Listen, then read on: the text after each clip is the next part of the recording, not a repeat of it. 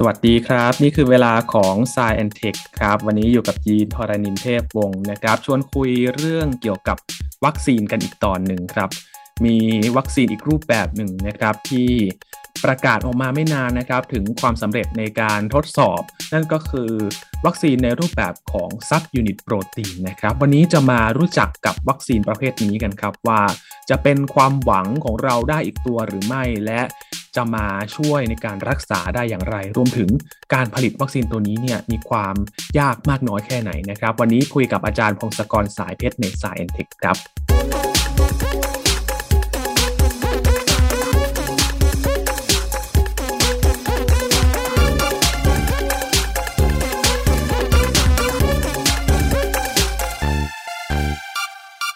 ประมาณ 1 ปีกว่าแล้วนะครับ คุณผู้ฟังที่ วัคซีนเนี่ยเริ่มที่จะกระจายไปประเทศต่างๆ ทั่วโลกเพื่อที่จะมารับมือกับการระบาดของโควิด -19 นะครับ เราจะคุ้นเคยกับวัคซีนอย่างชนิด mRNA ที่เพิ่งคุยไปเมื่อสัปดาห์ก่อนนะครับ หรือว่าวัคซีนหลักๆ ที่ในประเทศไทยใช้นั่นก็คือ viral vector ของบริษัท AstraZeneca ที่ร่วมมือกับมหาวิทยาลัยออกซ์ฟอร์ดในการผลิตนะครับ หรือว่าวัคซีนเชื้อตายที่เรารู้จักกัน อย่างวัคซีนของซิโนแวคหรือว่าซิโนฟาร์มนะครับ วันนี้ครับเราจะมาคุยกันอีกชนิดหนึ่งครับที่จะมาเป็นความหวังในการป้องกันโควิด -19 นะครับ นั่นก็คือวัคซีนในรูปแบบของ subunit protein นะครับ ซึ่งก็มีหน่วยงานในไทยที่กำลังทดสอบวัคซีนประเภทนี้อยู่ด้วยนะครับ และที่สหรัฐอเมริกาก็มีของ Novavax ที่ออกมาประกาศถึงประสิทธิภาพของวัคซีนที่จะมา เป็นกำลังเสริมในการรับมือกับโควิด -19 อีกทางหนึ่งด้วยนะครับ วันนี้จะมารู้จักกับวัคซีนประเภทนี้กันนะครับ ว่า subunit protein เนี่ยเป็นการผลิตวัคซีนในรูปแบบใดแล้วก็การมารักษาหรือว่ารับมือกับโรคระบาดเนี่ยมันคล้ายคลึงกับวัคซีนประเภทอื่น ๆ หรือไม่นะครับ วันนี้คุยกับอาจารย์พงศกรสายเพชรครับ สวัสดีครับอาจารย์ครับ สวัสดีครับคุณยีน สวัสดีครับท่านผู้ฟังครับ ครับอาจารย์ครับ วันนี้มาคุยวัคซีนกันอีกประเภทหนึ่งนะครับ อาทิตย์ที่แล้วเราเพิ่งคุย mRNA กันว่าต้นกำเนิดของเทคโนโลยี mRNA เนี่ยมันมีที่มาที่ไปอย่างไร วันนี้จะมาคุยเรื่องของ subunit protein นะครับ จริง ๆ แล้วรูปแบบนี้มีนำมาใช้นานหรือยังครับอาจารย์ทำมานานพอสมควรนะครับ ก็เป็นสิบปีเหมือนกันนะครับ เทคนิคประเภทนี้ ก็ใช้ในวัคซีนหลาย ๆ ประเภทไปแล้วนะครับ เช่น พวกตับอักเสบบีหรือว่า HPV การระโรคไอกรนบัตทะยักไข้หวัดใหญ่บางประเภทครับ ไอเดียนี้ก็เรียกว่าเป็นเทคโนโลยีที่เราได้ใช้กันไปบ้างแล้วครับ อืมครับ การที่จะเอามารับมือกับโควิด -19 เนี่ยเขามองเห็นแนวทางกันยังไงครับทำไมถึงคิดว่าวัคซีนประเภทนี้เนี่ยน่าจะนำมาช่วยในการป้องกันได้นะครับ อาจารย์ จริง ๆ ก็คือไอเดียที่จะสร้างวัคซีนเนี่ยมันอยากคล้าย ๆ กันครับ แต่ว่าเทคนิคมันจะต่างๆกัน เพราะว่าไอเดียนี้ก็คือวัคซีนเนี่ยเราต้องการจะ ฉีดสารอะไรบางอย่าง ที่ว่าหน้าตามันคล้ายๆ กับเชื้อโรค หรือพิษที่เราต้องการต่อสู้ด้วยนะครับ เข้าไปในร่างกายไอสิ่งที่ใส่เข้าไปในร่างกายเราเนี่ย ที่แบบว่าไปกระตุ้นร่างกายเราให้สร้างภูมิคุ้มกันขึ้นมาเนี่ยไอสิ่งนั้นเรียกว่าแอนติเจนนะครับแอนติเจนเนี่ยอาจจะเป็นอะไรก็ได้ คือหน้าตามันเหมือนกับเชื้อโรค ก็อาจจะแบบว่าเป็นบางส่วนที่ผิวของเชื้อโรคต่างๆ หรือว่าอาจจะเป็นตัวเปลือกของเชื้อโรคเชื้อไวรัสอะไรนี้นะครับ หรือว่ามันอาจจะเป็นสารเคมีอื่น ๆ อีกที่บอกว่าพวกเชื้อโรคและไวรัสและแบคทีเรียมันมีที่ผิวของมันนะพอใส่เข้าไปปุ๊บมันเป็นสารแปลกปลอมเข้าไปในร่างกายเนี่ยภูมิคุ้มกันเราพอเจอก็จะมีการต่อสู้ตอนเจอครั้งแรกเนี่ยมันใช้เวลาหน่อย คือมันอาจจะใช้เวลาเป็นหลายวันถึงเป็นหลายสัปดาห์ กว่าร่างกายจะค่อยๆผลิตตัวที่มาต่อสู้ที่เรียกว่าแอนติบอดีได้แอนติบอดีนี่คือสิ่งที่ร่างกายผลิตมาสู้กับแอนติเจนแอนติเจนคือพวกเชื้อโรคนะเพราะฉะนั้น ครั้งแรกเนี่ยมันใช้เวลานานหน่อย คนก็มีอาจจะป่วยหนัก แล้วก็ป่วยนานใช่ไหมเพราะฉะนั้นวิธีที่เราจะเอาวัคซีนใส่เข้าไป เราจะต้องการส่งสารแอนติเจน ซึ่งไม่ก่อให้เกิดอาการหนักเข้าไป เพื่อให้ร่างกายเรารู้จักว่าโอเค ถ้าเจอสารประเภทนี้ เราจะผลิตแอนติบอดีประเภทนี้มาต่อสู้ เพราะฉะนั้นไอ้ครั้งต่อๆไปที่มาเจอเนี่ยระบบคุมคุ้มกันเราสามารถระดมผลได้รวดเร็ว มันจะใช้เวลาไม่กี่ชั่วโมง หรือในวันเดียว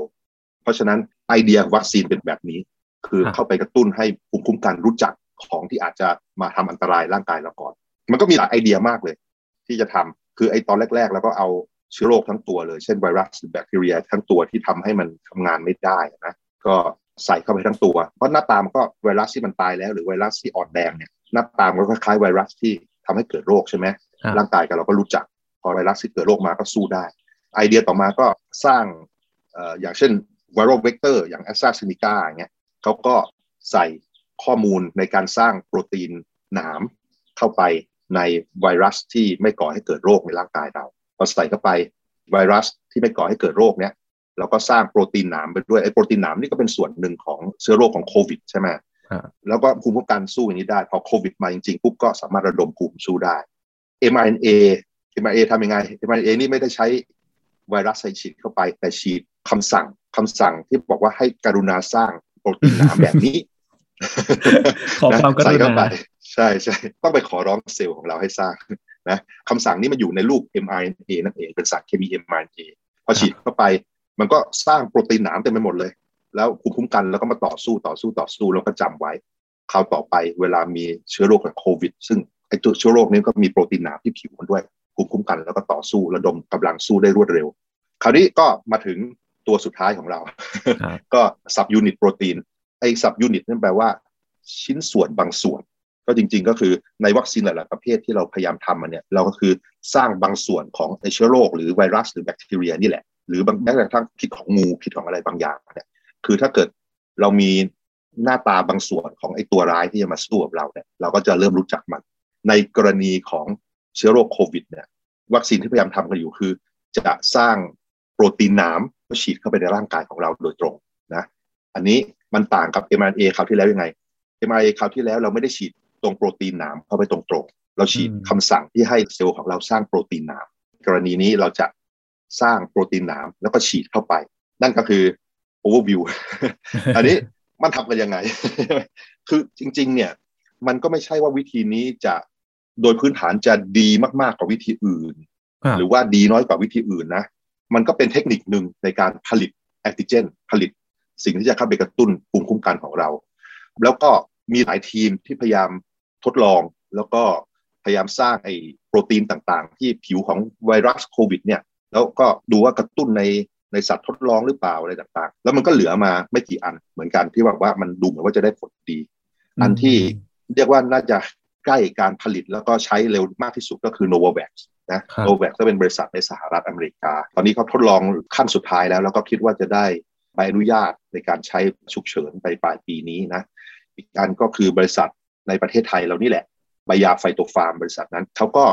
พยายามจะสร้างโปรตีนน้ำนี่เหมือนกัน ตอนนี้กำลังทดลองเริ่มทดลองในคน ก็คาดว่า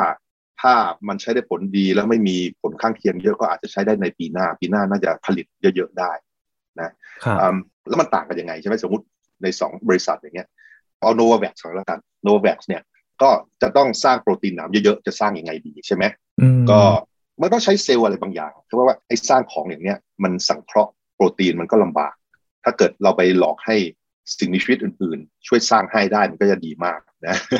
สิ่งที่โนแวคทำก็คือเอาเซลล์เซลล์ของผีเสื้อกลางคืน บางชนิดนะเขาเลือกคัดเลือกพันธุ์มา เซลล์ผีเสื้อกลางคืนเนี่ย เราก็สงสัยมันจะใช้เซลล์ผีเสื้อกลางคืนสร้างทำไมใช่ไหมปรากฏว่าเขารู้อยู่แล้วว่าเขารู้จักไวรัสบางประเภท ที่แบบว่าสามารถเอาไอ้ไวรัสเนี้ยมาติดเชื้อในเซลล์ผีเสื้อกลางคืนได้ แล้วก็กระตุ้นให้เซลล์ผีเสื้อกลางคืนสร้างนู่นสร้างนี้ได้ อันนี้เป็นเทคนิคที่เขาสะสมกันมานานเขาก็เอาไวรัสมาหนึ่งตัวในประเภทนี้ประเภทหนึ่งแล้วก็เอาพันธุกรรมของไวรัสจากโรคโควิดเนี่ยดูเฉพาะส่วนที่สร้างโปรตีนหนาม ตัดต่อเฉพาะคำสั่งสร้างโปรตีนหนามมันเนี้ย มาใส่ในไวรัสอีกตัวหนึ่งที่ว่าไวรัสตัวนี้จะไปติดที่เสื้อกลางคืนนะไอไวรัสตัวนี้เขาเรียกว่าชื่อบัคคูโลไวรัสบัคคูโลไวรัสนะมันก็เป็นการตัดต่อพันธุกรรมของไวรัสที่ปกติมันจะไม่สร้างหนามนี่แหละ แต่ว่าพอตัดต่อพันธุกรรมมันเสร็จเราก็ฉีดเข้าไปในเซลล์ผีเสื้อกลางคืนไอเซลล์พวกนี้ไม่ได้อยู่ในตัวผีเสื้อนะครับเขาดึงเซลล์มาแล้วก็เลี้ยงเนื้อเยื่อเนี้ยก็คือเอาเซลล์มาจากตัวผีเสื้อแล้วก็มาเพาะแยกต่างหากในห้องทดลองอีกทีนึงใช่ ใช่ เพราะเป็นอุตสาหกรรมก็จะมีจำนวนมหาศาลเลยนะไอเซลล์พวกนี้ก็โดนไวรัสของมัน ไอไวรัสนี่ไปไปติดเซลล์ผีเสื้อกลางคืน เซลล์ผีเสื้อกลางคืนก็ทำตามสิ่งที่ไวรัสบอก แล้วก็ไวรัสนี่มันมีคำสั่งอันหนึ่งที่บอกว่าให้สร้างโปรตีนหนามแบบนี้นะเซลล์ผีเสื้อกลางคืนก็เลยสร้างโปรตีนหนามนี้เต็มไปหมดเลยเต็มเยอะแยะ แล้วเราก็อ่าไม่ใช่เราโนวาแวคเขาก็เอเอาเซลล์เหล่านี้คือเพาะเลี้ยงได้โปรตีนหนามเต็มไปหมดแล้วเนี่ยก็เอามา ทำให้มันบริสุทธิ์แยกแยกเอาแยกเฉพาะโปรตีนหนามออกมา แล้วเขาก็ไปผสมกับสารอื่นๆไอสารที่ช่วยกระตุ้นอะไรอีกอย่างหนึ่งเขาก็มาเป็นสารจากเปลือกไม้อีกอันเป็นสารที่แบบว่าสร้างฟองสร้างสบู่นะคล้ายๆว่าเขาทดลองกันมา มันสะสมความรู้สะสมมาหลายสิบปีว่าทำวัคซีนผสมนู่นผสมนี่ยังไง กระตุ้นกลุ่มคุ้มกันให้สร้างแอนติบอดีเยอะๆก็ตกลงว่าได้โปรตีนหนามเยอะแยะเลยจากการที่หลอกให้เซลล์ของผีเสื้อกลางคืน สร้างโปรตีนหนามนี้ให้ ผ่านไวรัสตัวหนึ่งที่เราไปตัดต่อพันธุ์มันนะแล้วก็ไปผสมกับสารเคมีจากเปลือกไม้ เปลือกไม้ที่แบบว่าเรียกว่ามีสารซัปโปนิน สารซัปโปนินเนี่ยมันจะช่วยกระตุ้นภูมิคุ้มกันให้ใช้โปรตีนหนาไม่เยอะก็กระตุ้นสร้างแอนติบอดีเยอะแยะได้นะเนี่ยคือวิธีคร่าวๆ ซึ่งมันน่าตลกดีก็ก็มีคนเถียงกันเนี่ยบอกว่า คนอุ้ยมันทำจากแมลงทำจากอะไรแล้วมันจะแย่อะไรหรือเปล่า จริงๆ มันเหมือนกับไปอาศัยเซลล์ของเขาช่วยในการเพาะพันธุ์หรือเปล่าครับอาจารย์ ใช่ใช่แล้วเราอาศัยเซลล์ของเซลล์อันนั้นเนี่ยเป็นเป็นคล้ายๆเป็นโรงงานผลิตของให้เรานะ จริงๆไอ้ไอเดียว่าให้ให้เซลล์ของสิ่งมีชีวิตอื่นๆช่วยผลิตสารต่างๆ เนี่ย มันมีมานานแล้ว เราทำยาหลาย ๆ ชนิดก็ได้เช่นอินซูลินอะไรเงี้ยนะหรือแม้แต่เอาเหล้าเบียร์ของเราเนี้ยเราก็ อยู่ๆเราก็ใช้ยีสต์เป็นโรงงานผลิตแอลกอฮอล์ให้เราอะไรอย่างนี้ใช่ไหมคือมันเป็นเรื่องปกติอยู่แล้วที่แบบว่าเราไปพึ่งพาหรือว่าเรียกว่าไปไปหลอกสิ่งที่ชื่ออื่นๆให้ให้ทำนู่นทำนี่ให้ให้ผลิตของที่เราต้องการขึ้นมาใช่ไหมอันนี้ก็ทำมันเยอะแล้วล่ะอันนี้ในกรณีนี้ก็คือไปบอกให้เซลล์ของผีเสื้อกลางคืนสร้างโปรตีนน้ำให้ แล้วก็เอาโปรตีนน้ำเหล่านี้แหละ มาฉีดมาทำเป็นวัคซีน แล้วเขาก็ทดลองนะ ก็ทดลองในเฟสสามก็คือทดลองกับคนจำนวนเยอะพอสมควรเนี่ย ก็ผลข้างเคียงก็น้อย ครับ คือจริงๆพอทดลองหลักหมื่นนะมันก็น้อยน้อยทั้งนั้นนะ คือวัคซีนทุกอันที่เราใช้อยู่เนี่ยคือเฟสสามการทดสอบของเฟสสามเนี่ย มันก็ไม่ค่อยมีผลข้างเคียงอะไรหรอก ซึ่งมันก็รับได้ในภาวะฉุกเฉินนะ เดี๋ยวก็คงได้ใช้กัน แล้วก็มันมีผลต่อสู้กับการแพร่พันธุ์การติดเชื้อเนี่ยได้ถึง 90กว่าเปอร์เซ็นต์นะ คล้ายๆว่าในการทดลองเนี่ยในห้องแลบแล้วก็ในในหมู่คนหลักสี่ห้าหมื่นคนเนี่ย มันก็พอๆกับผลของพวก mRNA เหมือนกันนะ คือกระตุ้นได้ผลดี ซึ่งจริงๆ มันก็ก็เป็นสิ่งที่เราคาดอยู่แล้วเหมือนกันนะ เพราะว่าตอนจบเนี่ย เราต้องการโปรตีนหนามเหล่านี้ไปอยู่ในร่างกายเราเยอะๆ เพียงแต่ว่าวัคซีนของโนวาแวคเขาผลิตโปรตีนหนามแล้วค่อยฉีดเข้าไป แต่วัคซีนพวก mRNA เขาแบบ ฉีดคำสั่งให้ไปสร้างโปรตีนหนามในร่างกายนั่นเอง แต่ตอนจบก็คือโปรตีนหนามเป็นตัวกระตุ้นภูมิคุ้มกันของเรา เพราะฉะนั้นความสามารถในการกระตุ้นภูมิคุ้มกันเราก็จะคล้ายๆกัน แล้วก็เลยได้เปอร์เซ็นต์ในการต่อสู้เชื้อก็คล้าย ๆกัน แล้วก็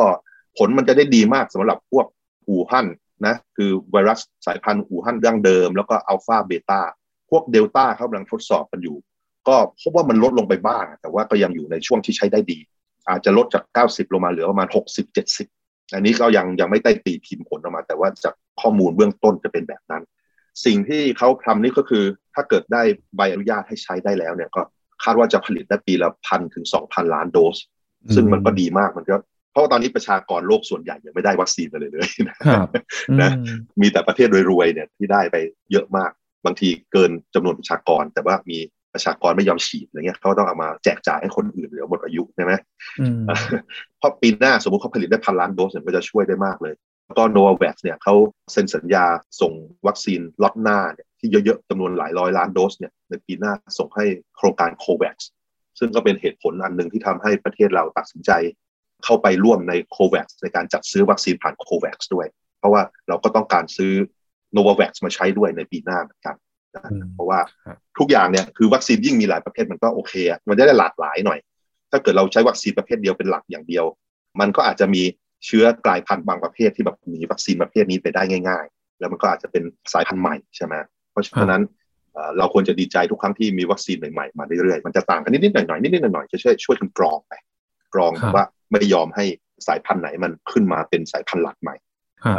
คือตอนเริ่มผลิต หรือว่าคิดค้นวัคซีนตอนแรกๆเนี่ยนะครับ อาจารย์ก็คือเขาก็หาทุกทางเลยใช่ไหมครับ ว่าการผลิตวัคซีนเนี่ยมันผลิตได้วิธีอะไรบ้างก็คือระดมกันทุกแนวทางเลย แต่ขึ้นอยู่กับว่าในรูปแบบไหนเนี่ยจะเสร็จก่อนกัน ใช่ครับใช่ คือตอนเริ่มต้นเมื่อต้นปีที่แล้วเนาะที่แบบว่าคิดจะสร้างวัคซีนกันนะมันยังไม่รู้อะครับ ยังไม่ค่อยชัวร์ว่าอันไหนจะออกมา ยกตัวอย่างเช่น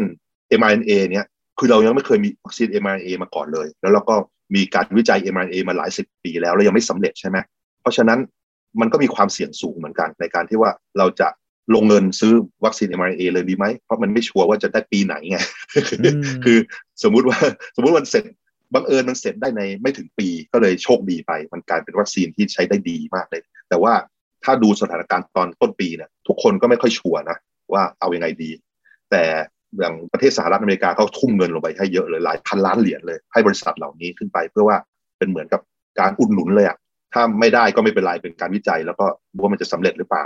แต่สำหรับประเทศอื่น ๆในโลก ซึ่งไม่ได้เป็นมีเงินถุงเงินถังเนี่ยก็มันก็พูดยากว่าจะเอาไงดีใช่ไหมแต่ตอนนี้เราค่อนข้างจะฟันธงได้ว่าในตระกูล mRNA เนี่ยมันค่อนข้างกระตุ้นภูมิคุ้มกันได้ได้ดี คือต่อสู้กับไวรัสต่างๆได้ดี ก็คิดว่าจะเป็นประเภทหลักๆ ในอนาคตต่อไปเหมือนกันนะครับ หรือว่า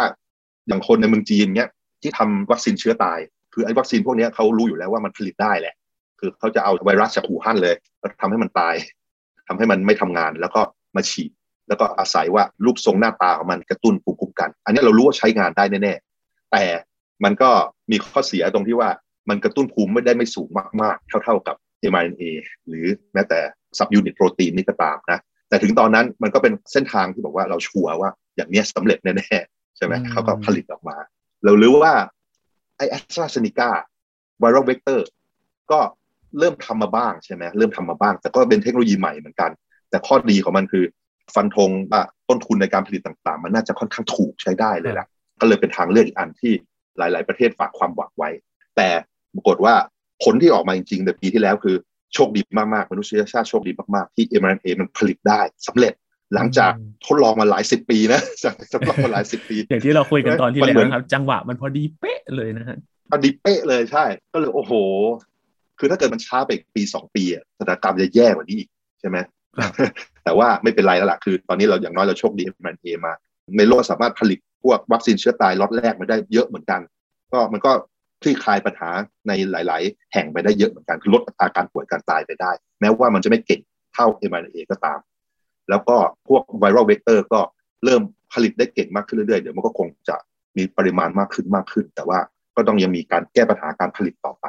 พวกสับยูนิตโปรตีนเนี่ยก็คือโนแวคและไบยาเนี่ยก็จะเป็นพวกที่มาในรอบต่อมาที่ว่ามันน่าจะมาเสริมได้อีกนะ แล้วก็ถ้าผลิตได้เยอะ ๆ แล้วมันก็เป็นสิ่งที่ดีต่อชาวโลกทั้งนั้นแหละ แล้วก็ความสามารถมันก็ดูเหมือนว่ามันจะดีมากๆด้วย ก็เป็นความหวังต่อไป อันนี้คือของ Novavax ครับอาจารย์ครับยินมีข้อสังเกตหนึ่งอย่าง Novavax เนี่ยมันจะมาแบบท้ายๆเลย ด้วยความเพราะอะไรมันถึงช้าครับ หรือว่าการผลิตอย่างที่อาจารย์บอกไปว่ามัน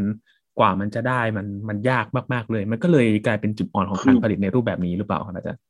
คือผลิตแบบจำนวนน้อยๆเนี่ยในแลบเนี่ยมันง่ายไงทุกอันมันทำได้หมด แต่ว่าพอผลิตเยอะๆเป็นอุตสาหกรรมเนี่ย มันค่อนข้างเป็นสิ่งซึ่งยากขึ้นเยอะเลยครับ คือการสร้างโรงงานผลิตปีละพันล้านโดสอย่างเงี้ยกับการผลิตแค่หลักแสนโดสอย่างเงี้ยมันต่างกันมหาศาลใช่ไหมแล้วคือมันก็มีปัญหาคือแบบว่า อันนี้เราต้องการสร้างโปรตีนหนามภายนอกร่างกายเรา มันก็เลยต้องไปตัดต่อยีนไวรัสตัวหนึ่งแล้วไวรัสนี้ไปโจมตีเซลล์ของผีเสื้อกลางคืนในเซลล์เหล่านี้ก็ต้องถูกเลี้ยงไว้ในที่สถานที่ในหม้อเขาเรียก bioreactor คือถังที่แบบว่าควบคุมสภาพแวดล้อมต่างๆ ให้เหมาะสม เพราะฉะนั้นไอ้การสร้างของพวกนี้มันเป็นของที่ค่อนข้างยากทั้งนั้นเลย แม้แต่โรงงานของแอสตราเซเนกาในประเทศไทยก็มีปัญหาพวกนี้นะคือผลิตพวกนี้มันลำบาก มันต้องมีสารตั้งต้น มันต้องมีเซลล์เซลล์ผีเสื้อกลางคืนใช่ไหมแล้วก็มี supply ของไวรัสที่จะมาตัดต่อด้วยแล้วก็มีการมีขบวนการในการรอให้เซลล์ผีเสื้อกลางคืนสร้างนู่นสร้างนี่อะไรเงี้ยมันก็มีขั้นตอนเยอะแล้วก็ใช้เวลาแล้วก็มันต้องการความละเอียดอ่อนหลาย ๆ เรื่องเยอะ มันก็เลยทำค่อนข้างยากเหมือนกัน แต่ว่าอย่างพวกตระกูล m อ a เนี่ย เทียบกันแล้วขั้นตอนมันมันลดลงหน่อย เพราะว่าในที่สุดจะมาอาศัยเซลล์ในร่างกายเราผลิตโปรตีนหนาม เพราะฉะนั้นเขาสามารถสังเคราะห์ตัว m อ a เล็ก ๆ เนี่ยแล้วก็มันสังเคราะห์ได้ค่อนข้างตรงไปตรงมามากกว่าการเพาะเลี้ยงเซลล์ต่างๆใช่ไหมเพราะฉะนั้นมันก็มีขั้นตอนที่ยากยุ่งยากขึ้น แต่ว่าหวังว่าหลังจากแก้ปัญหาต่างๆ เหล่านี้แล้วสามารถสร้างโรงงานได้มันก็จะปัญหาก็จะน้อยลงไป แต่ในอนาคตถ้าเกิดมันมีโรคใหม่ๆ แล้วก็ต้องต่อสู้กับโรคเหล่านั้นอย่างนี้เนี่ยวิธีสังเคราะห์แบบสับยูนิต มันก็อาจจะได้ผลช้ากว่าการสังเคราะห์ mRNA โดยตรง แต่ว่าอันนี้ก็ต้องดูต่อไปในอนาคตว่าจะเป็นยังไง แต่ผมคิดว่าจะเป็นอย่างนั้นนะในอนาคตเข้าใจว่าสามารถใช้เทคโนโลยีพวก mRNA เนี่ยทำให้ลดขั้นตอนแล้วก็สร้างนู่นสร้างนี่ดัดแปลงนู่นดัดแปลงนี่ได้รวดเร็วกว่านะครับครับอาจารย์ครับแล้วอีก บริษัทหนึ่งที่กำลังทดสอบอยู่ในขณะนี้ก็คือในบ้านเรานะครับใบยาไฟโตฟาร์ม คือชื่อก็บอกแล้วว่าใช้โปรตีนเนี่ยปลูกในใบยาใช่ไหมอาจารย์ใช่ครับใช่คืออันนี้เราใช้พืชก็คือใช้ยาสูบมีสายพันธุ์ยาสูบอันหนึ่งที่เราเอามาจากออสเตรเลียนะครับแล้วก็ใช้ต้นยาสูบเหล่านี้ทำหน้าที่เหมือนโรงงานผลิตชิ้นส่วนไวรัส คือจะผลิตไอ้น้ำนั่นแหละไอ้โปรตีนน้ำของไวรัสโควิดนี่แหละนะครับ ก็ทดลองมาตั้งแต่ต้นปี 2020 เนาะกุมภาเนี่ย พอเรารู้ว่ามีไวรัสโควิดจากอู่ฮั่นเนี้ยก็เดือน 2 เดือนก็เริ่มมาแล้วนะ แล้วก็ทดลองกันใหญ่เลยก็มีทดลองกับหนูกับลิงนะทดลองไปใช้เวลาประมาณ 6 เดือน ก็พบว่ามันกระตุ้นภูมิคุ้มกันต่างๆ ในหนูและลิงได้ดีนะครับ ก็เลยมีการทดสอบรับอาสาสมัคร แล้วก็ตอนแรกก็เป็นเฟสหนึ่งเฟสสองก่อนในทดลองในคนเนี่ยก็คือจำนวนคนน้อยๆก่อนอาจจะร้อยคน แล้วก็ดูว่ามีผลเสียอะไรต่างๆ ในคนไหมนะแล้วก็ดูว่ามันต้องใช้โดสแค่ไหน ใช้ กี่ไมโครกรัมกี่มิลลิกรัมอะไรในการฉีดแต่ละครั้ง ควรจะต้องผสมอะไรเข้าไปหรือเปล่าอะไรเงี้ยครับเพื่อกระตุ้น แล้วก็เนี่ยก็ทดลองในคนเริ่มทดลองในคนบ้างนิดหน่อย แต่ว่ายังไม่ได้ถึงเฟสเยอะๆนะคือทดลองคนหลากหลายพันหรือเป็นหมื่นอย่างนี้ยังยังไม่ถึงตรงนั้น ตอนนี้ก็เลยกำลังจะทดลองในคนจำนวนมากนะครับ ก็คาดว่าถ้ารับอาสาสมัครครบอะไรต่างๆ ก็ใช้เวลาอีกอาจจะประมาณสี่เดือนห้าเดือนอะไรเงี้ยกว่าจะรู้ผลอีกทีหนึ่งก็อาจจะต้นปีหน้าว่า มันใช้ได้ผลดีแค่ไหน คือว่าในกลุ่มคนที่มาทดลองกันสองกลุ่มพอมาฉีดแล้วแล้วใช้ชีวิตประจำวันมือนเหมือนกันกลุ่มหนึ่งฉีด วัคซีนใบยาอีกกลุ่มหนึ่งฉีดน้ำกลั่นอย่างเงี้ยเข้าไปเนี่ยดูว่าตอนจบแล้วจำนวนคนที่ติดโรคติดโควิด มันต่างกันไหมแล้วก็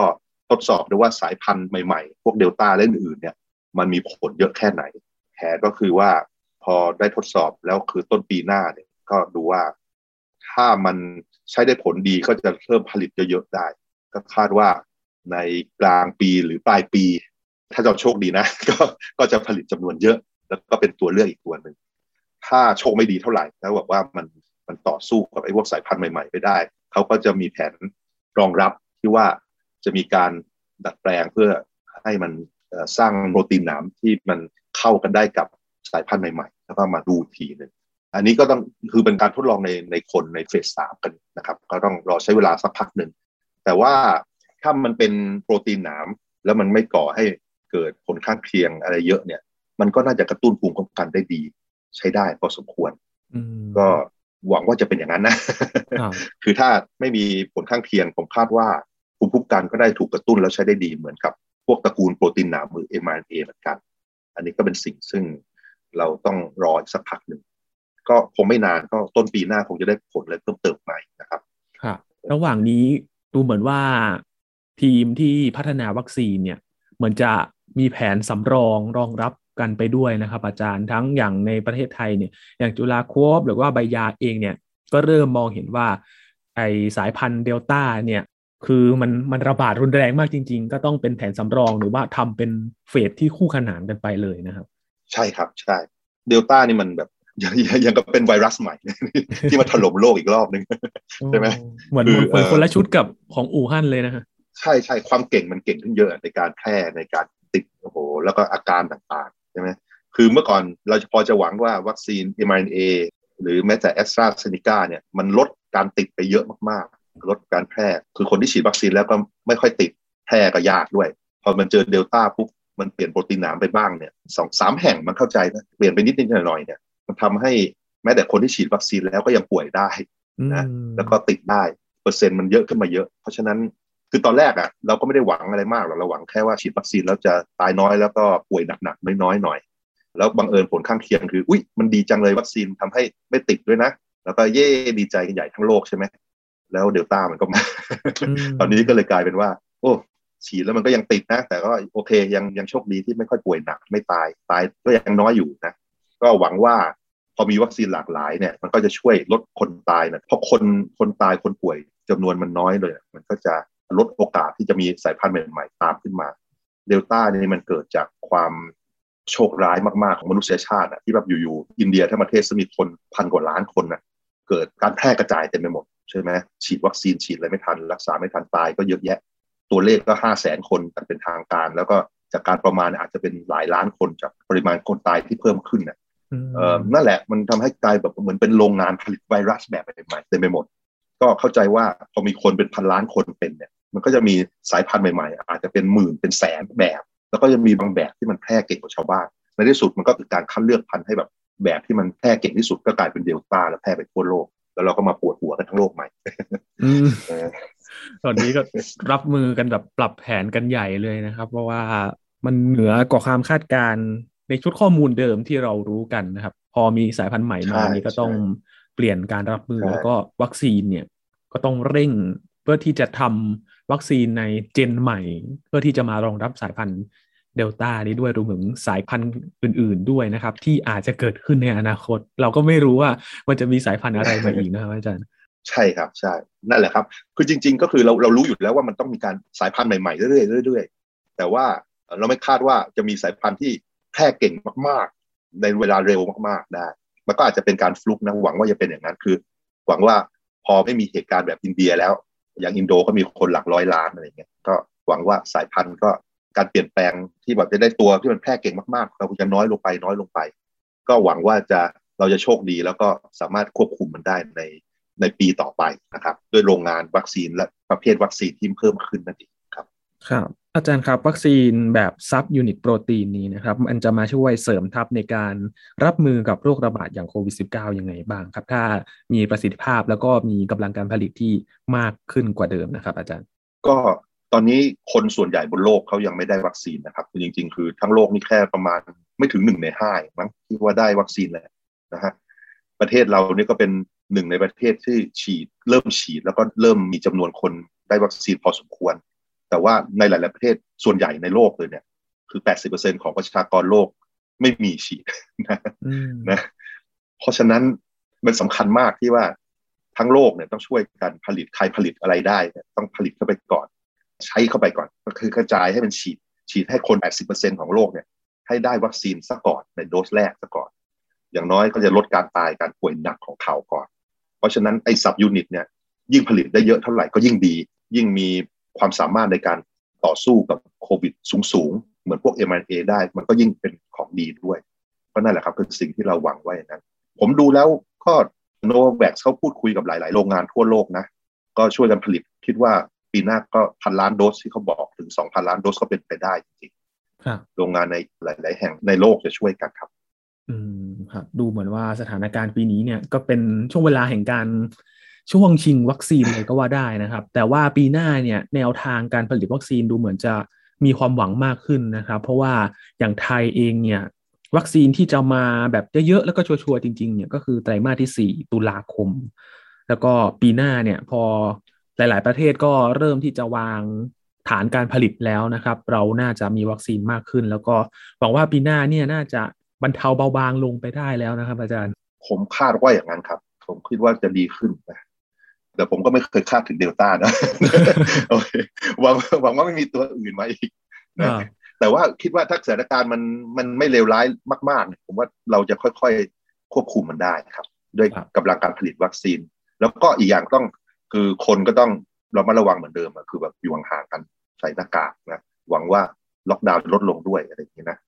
คือถ้าควบคุมการป่วยการตายได้ก็ล็อกดาวน์น่าจะหายไปเรื่อยๆครับ ครับอีกความหวังหนึ่งก็คือการจัดการของหน่วยงานที่เกี่ยวข้องนะครับ ก็วางแผนรับมือกันให้รอบด้านนะครับ เพื่อที่จะไม่ให้เกิดตัวเลขที่มันพุ่งสูงขึ้นรวมถึงตัวเลขป่วยหนัก แล้วก็เสียชีวิตเนี่ย เราก็ไม่อยากจะให้ตัวเลขพุ่งสูงขึ้นไปกว่านี้อีกแล้วนะครับ เพราะว่าคาดการณ์กันนะครับ อย่างในประเทศไทยเนี่ย ไม่นานครับจากวันที่เราคุยกันเนี่ย ตัวเลขสะสมน่าจะถึงล้านแล้วนะครับ อาจารย์ถ้าผู้ติดเชื้อยังหลักสองหมื่นกันต่อวันแบบนี้นะใช่ คือตอนจบเนี่ยจำนวนผู้ติดเชื้ออาจจะไม่ใช่สิ่งที่สำคัญที่สุด สิ่งที่สำคัญที่สุดคือคนที่ป่วยหนักและตาย เราสามารถรักษาทันไหมเนื่องจากมันแพร่มากเก่งมากๆ มันจะกลายเป็นไข้หวัดใหญ่แล้วเนี่ยตอนนี้นะแต่ว่านั่นแหละก็ต้องต่อสู้มันต่อไปครับครับความหวังเดียวครับ วัคซีนที่มีประสิทธิภาพและเข้าถึงเร็วที่สุดในทุกๆ คนนะครับ เพื่อที่จะป้องกันการสูญเสียจากโควิด -19 นะครับ วันนี้ขอบคุณอาจารย์พงศกรมาก ๆ เลยนะครับ ยินดีครับ สวัสดีครับ ครับ นี่คือ Science Tech ครับ คุณผู้ฟังติดตามรายการกันได้ที่ www.thaipbspodcast.com ครับ รวมถึงพอดแคสต์ช่องทางต่างๆ ที่คุณกำลังรับฟังอยู่นะครับ อัปเดตเรื่องวิทยาศาสตร์เทคโนโลยี และนวัตกรรมกับเราได้ที่นี่ทุกที่ทุกเวลากับไทย PBS Podcast ครับ ช่วงนี้ยีนทอรานินเทพวงศ์พร้อมกับอาจารย์พงศกรสายเพชรลาไปก่อนนะครับ สวัสดีครับ